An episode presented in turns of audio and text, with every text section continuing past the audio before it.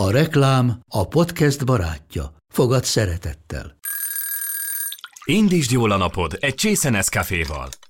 Élvezd minden reggel a gondosan pörkölt kávészemek telt ízvilágát, az Európában 100%-ban felelős forrásból származó kávéból készült Nescafé klasszikkal. Tudj meg többet fenntarthatósági törekvéseinkről a nescafé.hu oldalon.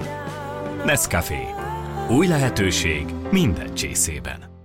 Ez reklám volt, jó volt.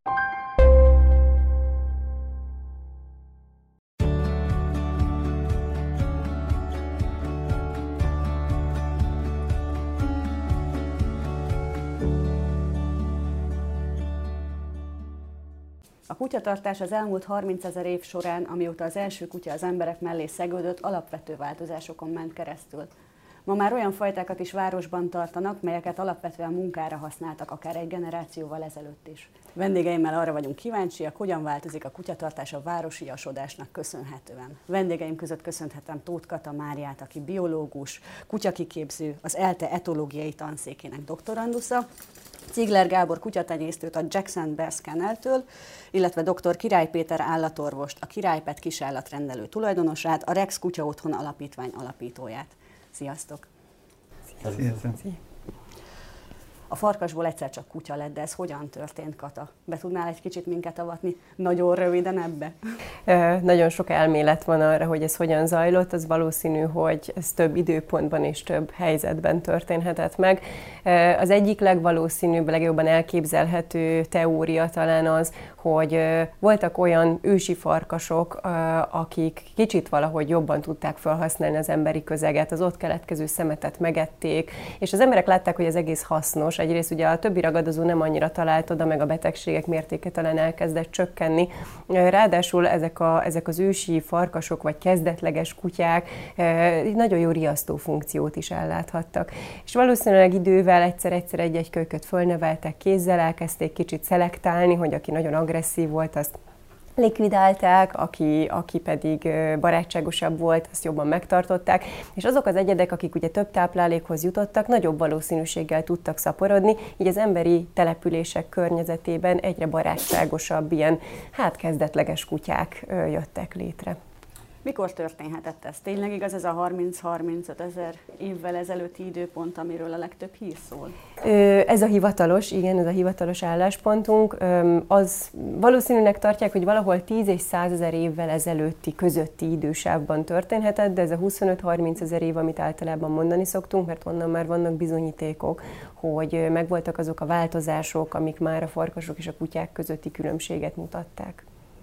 Tenyésztőként mit gondolsz, Gábor, mik azok a tulajdonságok, amit előnyösnek tartottak akkoriban, és ma ehhez képest mit tartanak előnyösnek a, a tenyésztők, illetve az emberek, akik megvásárolják a kutyákat, felnevelik a kutyákat? Kutyaválasztásnál szerintem ma az a legfontosabb szempont, hogy amikor egy hobbi állatot választ otthonra az ember, akkor, akkor a saját életét szeretné jobbá tenni. Ez teljesen mindegy, hogy tenyésztőtől vásárol kutyát, egy menhelyről visz haza kutyát, elsősorban az életminőségén szeretne javítani, és ennek megfelelő tulajdonságú kutyákat akar választani. Manapság mik azok, amik, amik vonzóbbá tesznek egy fajtát, vagy, vagy egy bizonyos kutyát? Ezt látjátok ti tenyésztőként, hogy melyik kölyköket keresik jobban, különbre, szimpatikusabbak az embernek, vagy tényleg a fajta tulajdonságai miatt választják őket?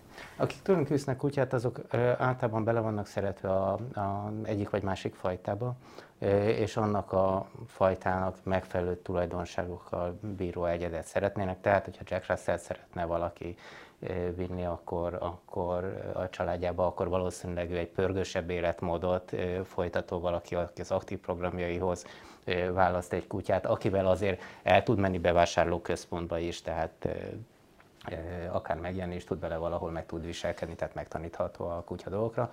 Amikor, amikor viszont valaki egy Berni pásztort keres, akkor jellemzően azért ők, ők nagyobb térben laknak, nagyobb terület van a kutyának, ők azért sokkal-sokkal nyugodtabb, kiegyensúlyozottabb kutyára pályáznak, mint mondjuk egy, mondjuk egy terrier esetében. Van nektek bármiféle tudatosság abban, hogy, hogy milyen vonalon tenyésztitek a kutyákat?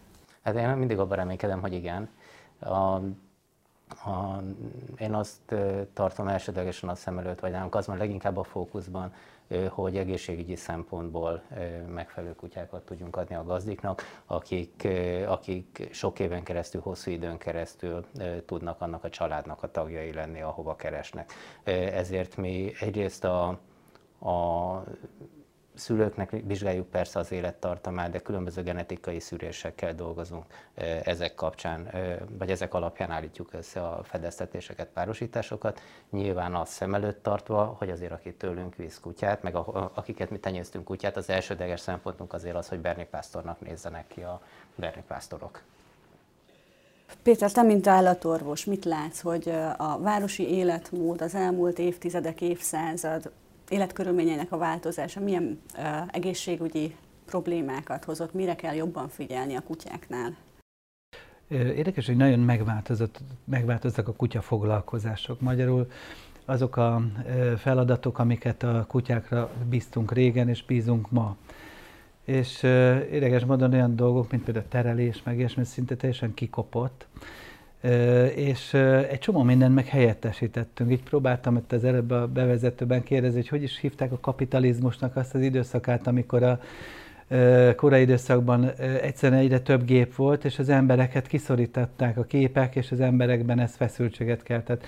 Egy picit így van ez, hogy most már egy csomó, csomó mindent, ami kutya feladat volt, vagy funkció volt, ezt helyettesíteni tudtunk, de úgy látom, hogy azért van egy csomó olyan dolog, amit soha nem fogunk tudni helyettesíteni, és hát a legfőbb dolog az, a, az az érzelmi része. Tehát, hogy az a szeretet, amit egy kutyától kapunk 0-24-ben, az, az semmivel nem pótolható, és ebből kifolyólag nem is nagyon szeretem azt a kifejezést, hogy, hogy, hogy hobbi állat, vagy kedvtelésből tartott állat, mert szerintem nem fedi igazából azt a funkciót, amire használjuk, vagy ami miatt a társunk az állat, a társ állat. Ez egy nagyon jó kifejezés, hiszen ő társ. Az is baj persze, hogyha túl, átesünk a ló túloldalára, és túlzottan antropomorfizáljuk, emberesítjük a kutyát, és ott teszik velünk az asztalnál, és ágyunkban alszik minden este, és, és hát teljes ember, emberként kezeljük, mert ez se egy normális dolog. Érdekes, hogy ez az urbánus környezet, ez, ez egy csomó olyan betegséget hozott elő, a kutyából, ami korábban nem volt a sajátja. Tehát mondjuk, mondjuk száz évvel ezelőtt diabetes, például cukorbetegség nem fordult, fordult el az állatoknál, ezeknek a száma ö, ö, rettentően megnövekedett. Hány százaléka például elhízott, több mint 50 százaléka a kutyáknak, és, és a daganatos betegségek. De akár egy olyan egyszerű dologra is gondolhatunk, hogy, hogy, hogy mondjuk a, a beton. Tehát ugye ezeknek az állatoknak a, már nincsen természetes környezetük, vagy inkább így fogalmaznék, hogy az ember természetellenes környezete az ő természetes környezetük, és innétől kezdve ebben a környezetben ugyanúgy szenvednek a kipufogó gázoktól, különösen azért, mert ők alacsonyabb szinten vannak, mozognak, daganatos betegségek, tüdőrák, egyebek, döbbenetes megemelkedett ezeknek a száma az utóbbi évtizedekben.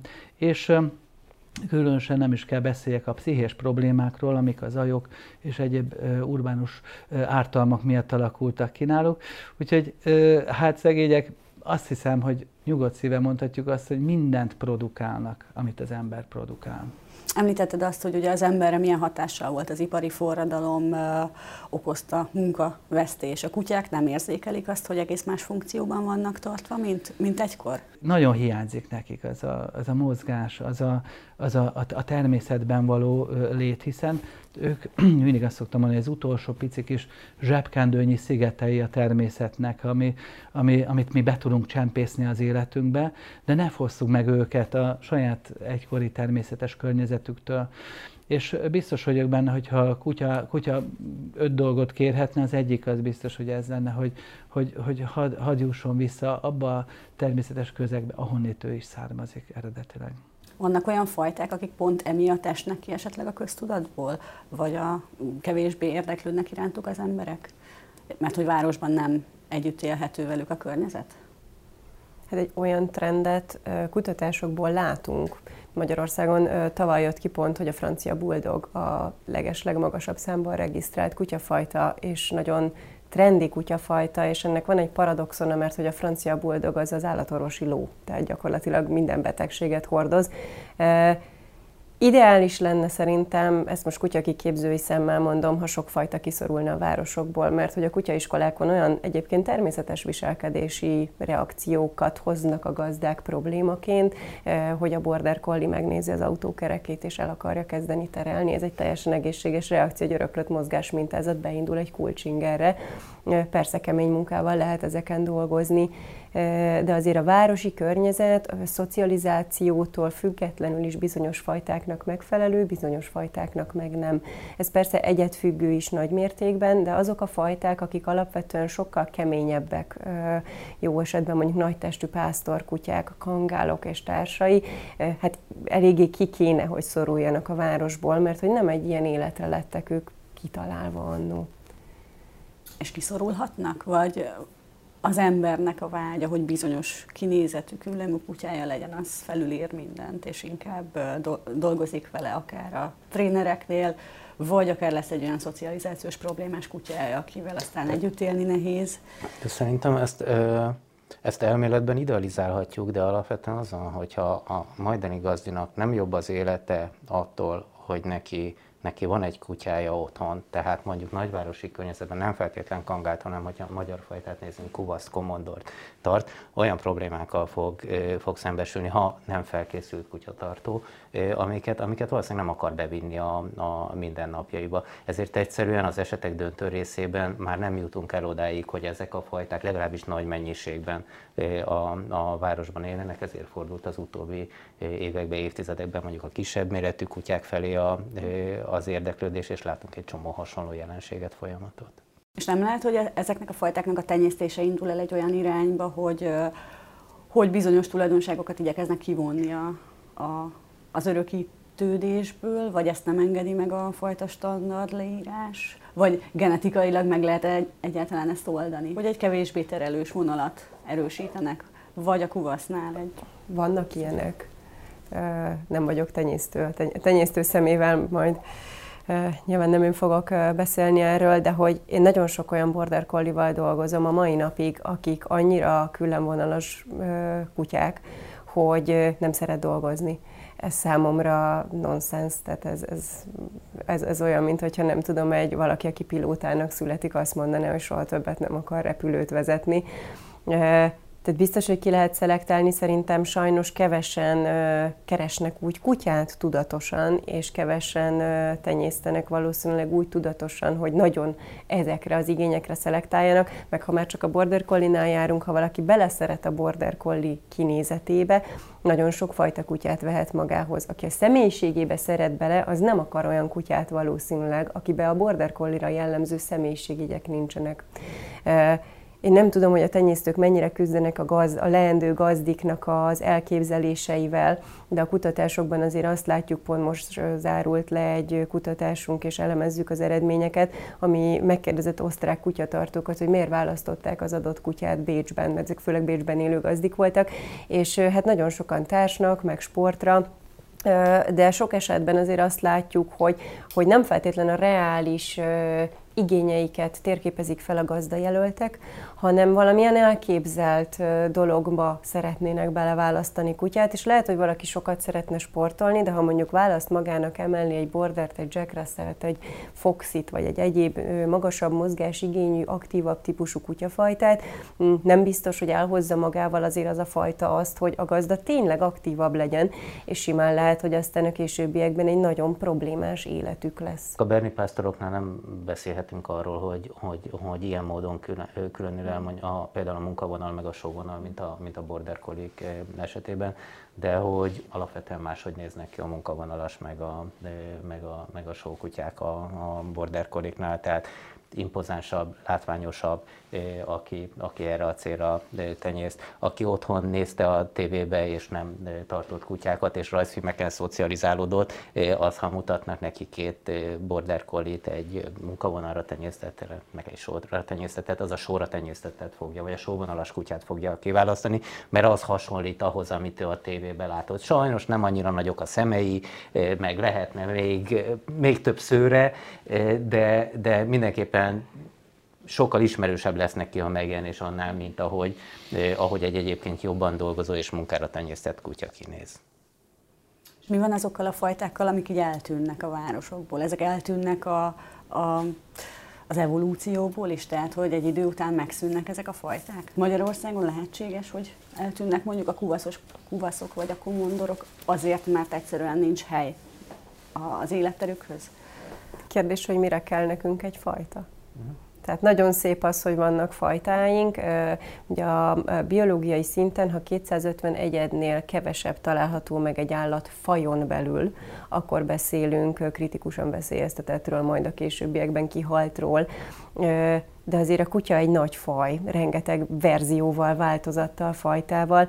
Kérdés, hogy szükségünk van-e nekünk a városiasodós világban olyan jellegű kutyákra, akik nem tudják betölteni azt a tevékenységi kört, mert nincs rájuk szükség, amire régen szükség volt én nem is, nem is vagyok benne biztos, de talán az 1900-as évek környékén kezdték el úgy nagyon ö, törzskönyvezni a kutyákat, de lehet, hogy ezt rosszul tudom. De hogy mielőtt ezeket elkezdték törzskönyvezni, ö, illetve fajtákra kifejezetten lebontani, az előtt is rengeteg fajta kutya volt. A border collie nagyon, ha már mindig velük példálózunk, borzasztó széles kinézeti skálával rendelkeznek a mai napig, meg verziókkal, mint a Welsh Collie és társai, amiknek ugyanaz a célja és a tevékenysége, tehát igazából vehetnénk egyfajtába, még ha nem is egy standard, de hogyha megszűnnének a birkák a világon, szinte azt mondom, hogy persze tök jó velük sportolni, de nem biztos, hogy funkcionálisan szükség lenne rájuk.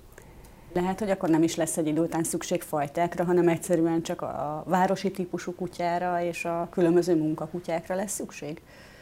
Én nagyon sajnálnám, hogyha mondjuk eltűnnének a magyar fajták. Tehát, hogyha egy, egy komondor vagy egy kuvasz így eltűnne a világból, lehet, hogy egy szép napon egyébként egy génmegőrző intézet fog gondoskodni arról, hogy ezek a fajták fönn maradjanak, és nemzeti büszkeségeink például ezek a zó hungarikumok, ha lehet így fogalmazni, ők, ők, ők mégis bemutathatók legyenek, ne csupán egy fénykép alapján kelljen rájuk emlékezni, mint egy örök mementóra, hogy voltak, léteztek.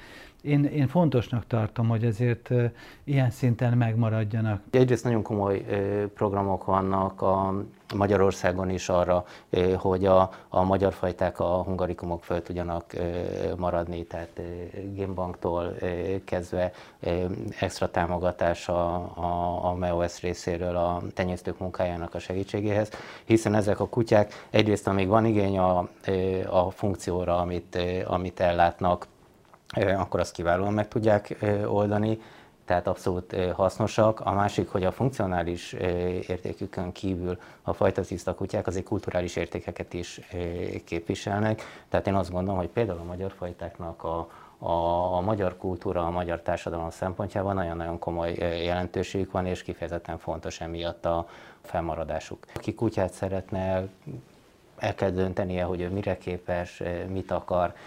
Hogyha ha fajta tiszta kutyát választ, akkor eleve van egy mondjuk száz éves praxis, hogy nagyjából mire számíthat, hogyha, hogyha, hogyha olyan helyről vásárolja a kutyát. Azt én is látom, hogy így állatorvosként a, a praxisomban ö, előforduló fajták bár nagyon változik, hogy kik azok, akik mondjuk a lakótelepi környezetben élnek, és teljesen érthető, hogy náluk egészen más szempontok fontosak, mint mondjuk a, a házas környezetekben, vagy környezetben élőknél, hiszen ezeknél a lakótelepi kutyáknál mindig kérdezik, hogy nem állatkínzás az, hogy, hogy 40-50 négyzetméteren van a kutya. Nem, mert hogy a kutyának a környezete tulajdonképpen az ember, a természetes környezete. Most már az ember lakóhelye. És a kutya sokkal jobban érzi magát egy 40-50 négyzetméteres lakótelepi lakásban, ha a család szeretettel veszi körbe, mint mondjuk, hogyha van egy nagy kertje, de csak esténként lökik oda neki a vacsorát, vagy az ennivalót. Tehát, hogy, hogy, hogy érdekes módon változik így módon. Én azt látom, hogy a kutyák esetében, főleg a lakótelepi környezetben leginkább a legfontosabb szempont a cukiságfaktor. Tehát, hogy, hogy, hogy az a kutya az egy jó fej legyen, az jó szocializált legyen, az, az mindenkihez kedves legyen, mint mondjuk a Csibi, aki itt ő mellettem, akivel bárhova elmehetek, mindig ott van a nyomomban, soha senkit nem támad meg, mindenkinek leveti magát, csóválja a farkát, és mindig jó kedve van. Neki nincsenek rossz napjai, neki nem fáj a feje soha, és, és, és, és, nem hisztizik soha. Szóval hogy ilyen kutya kell az embernek, mert tulajdonképpen, hogyha belegondolunk, az ember, és ezért jó megint csak ez a kifejezés, hogy társ, társra vágyik. Egy igazi társ pedig olyan, hogy az, az, az mindig jó kedvű. Ezért vannak ugye a férfinők közötti, meg egyéb konfliktusok, mert ott vannak azért rossz napok, meg egyebek, kihagyások. Az állatnál ez nincsen, és, és ilyen típusú állatokra van szükség, akik, akik mindig ontják, ontják az emberre a szeretetüket, és nem csalódunk bennük. Ez egy, ez egy tök jó érzés egyébként, és az állatorvosi praxisban azt látom, hogy azok az emberek, akik viszont egy rosszul szocializált és esetleg rosszul megválasztott fajtával bírnak, azok az emberek, azok, azok borzasztóan szenvednek ebben, a, mint egy rossz házasság. Olyan ez a szeretet kapcsolat, hogy, hogy megromlik az egész viszony, és ezért egyre inkább azok a fajták fognak a későbbiekben fönnmaradni, akik leginkább alkalmazkodni tudnak az emberhez. Erre tudnál példát mondani, hogy melyek ezek a fajták, szerinted? Hát, de, itt szívem szerint azt mondtam volna, hogy, hogy, hogy tényleg a, a környezettől függ, hogy hova szeretnénk Hát mondjuk városi befogadni. környezetbe, a panelbe. Én, én például nagyon-nagyon szeretem a, a, a labradort, Ugye ez egy nagy testű kutya, de az kifejezetten inkább egy ilyen családi házas környékre, de a Bison, akár a Jack Russell is egy tök jó kutya, egy, egy olyan pörgős családban, ahol mindig folyamatosan zajlik valami, de nem szeretnék tényleg így fajtákat kiemelni, hiszen a keverék kutyák, mint ahogy Csibi is egy káposztás megyeri szupermix, tökéletesen nem tudjuk, hogy a felmenői között ki van, ki nincsen, csak sejthető, de azt tudjuk, hogy egy imádnivaló kutya. Keverékkutyák kitűnően tökéletesen alkalmasak lehetnek, ha menhelyről fogadjuk be, akkor persze fontos tudnunk az előéletüket, és fontos azért kell például, amikor örökbe fogadunk egy állatot, amikor nálunk a Rex alapítványnál egy kutya új gazdához kerül, akkor elmondjuk az előéletét, és a gazdival egy több körös találkozásunk van, hogy rá tudjanak hangolódni egymás, hogy megvan-e a kémia. Hát itt látszik a Csibi esetében, megvan a kémia rendesen, meg ez kölcsönös is, de sajnos vannak esetek, amikor nem jön össze ez a, ez a kémia, és akkor tovább kell lépni. És van, akinek nem való társállat? Abszolút, abszolút. És, és érdekes, hogy, hogy, hogy ez, ez már akár kicsi gyerekkorban eldőlhet. Mi azért próbáljuk már a gyerekeket egész óvodáskorba rászoktatni arra, hogy, hogyha kutyával viselkednek, akkor a kutya, vagy kutyával találkoznak, a kutyának a testbeszédét megértsék. Szinte nem telik el úgy gyerekekkel való foglalkozás, hogy a kutya kommunikációról ne beszélnénk, hogy, hogy hogyan érthetik meg a gyerekek, hogy egy kutyának a testbeszédéből mi, mi jön le, mit üzen a kutya, és bizony, hogyha ezt megtanulják ideje korán a gyerekek, akkor ők is a későbbiekben sokkal jobb gazdáivá válhatnak egy ilyen kis állatnak. Tehát amit a amit előbb a Péter mondott, hogy, a, hogy az adott kutyának a történetében háttérinformációkkal, amit tudnak az egészségi állapotáról, azt, azt megosztják a gazdival, megnézik, hogy a gazdi megfelelő lesz-e a kutyusnak.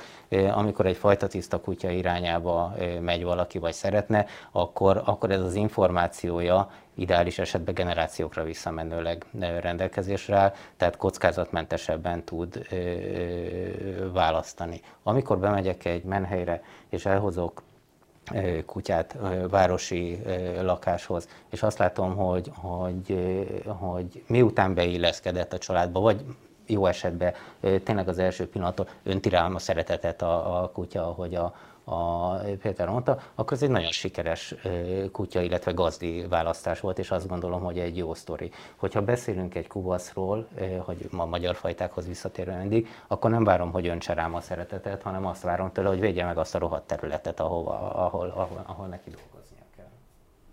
Bár hozzá kell tegyem, hogy nekem volt olyan kuvasz kutyám, aki ölebnek képzelte magát. Hát nagyon vicces volt, hogy egy kb. 40 kilós kutya az így, így az ölembe megpróbált így behelyezkedni. Tehát bárhol leültem, fölugrott az ölembe, és így megpróbált elhelyezkedni, mint egy palota kutya.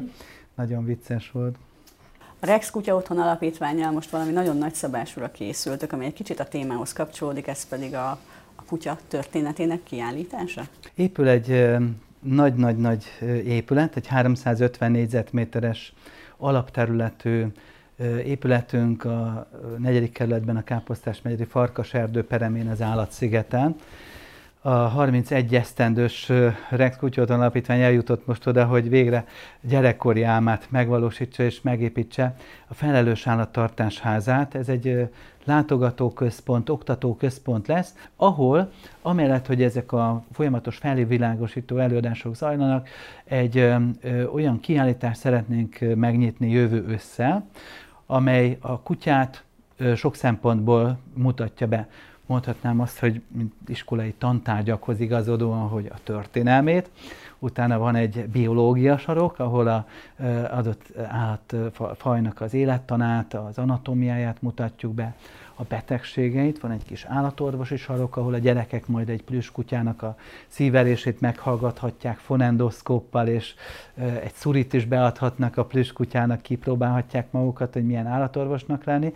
Utána átmennek a nyelvtansarokhoz, ahol a kommunikációról, az adott fajnak a viselkedéséről, etológiájáról lesz szó, és végül a gazdiságtanról, hogy hogyan tudnak megfelelő jó gazdái lenni a kutyának, és a legutolsó sorok az pedig a művészetek sarka, ahol a zenében, a képzőművészetben, vagy éppen a, a, a egyéb művészeti változatokban az adott kutyafaj hogyan fordul elő, hol fordul elő. Egy nagyon színes, nagyon érdekes előadás lesz, érdemes rá készülni, és hogyha netán valaki hallgatja ezt a riportot, és tudna nekünk bármilyen egyéb múzeológiai tárgyat adni, ami kutyatartáshoz kapcsolódik, annak nagyon-nagyon örülünk.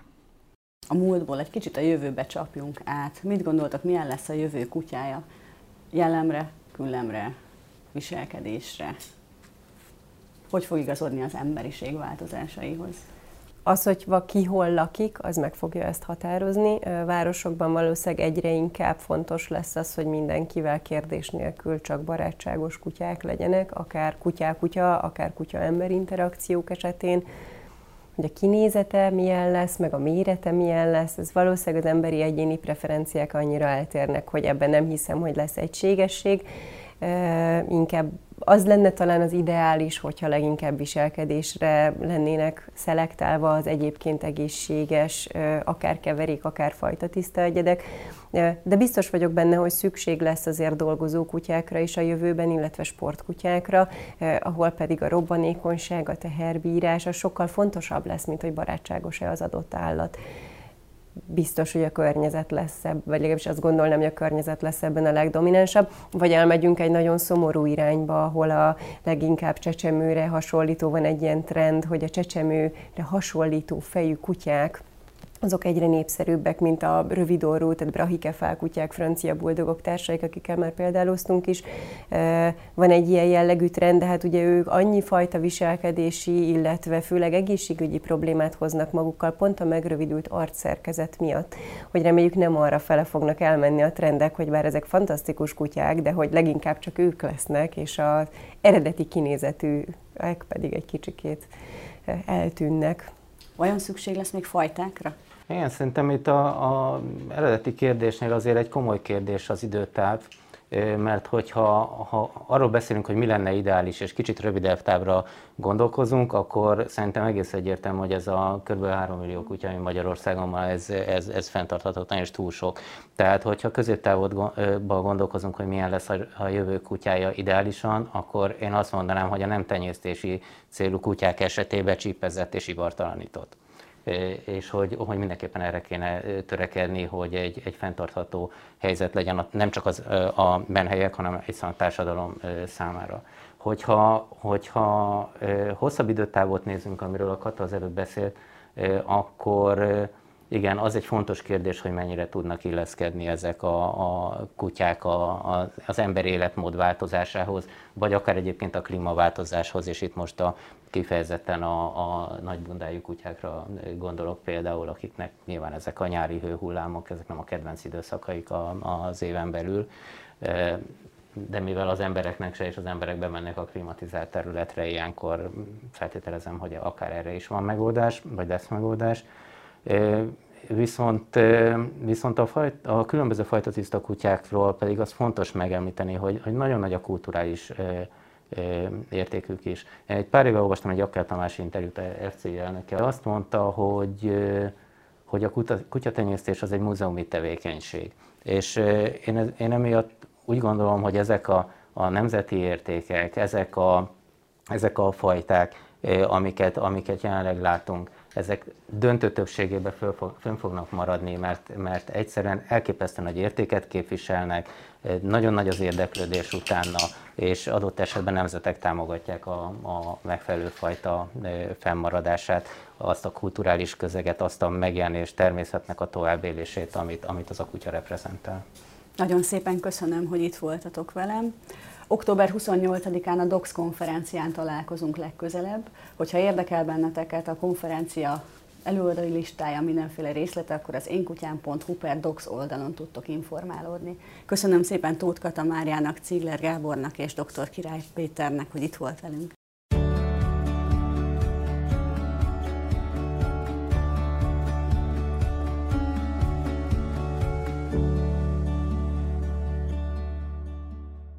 A műsor a Béton partnere.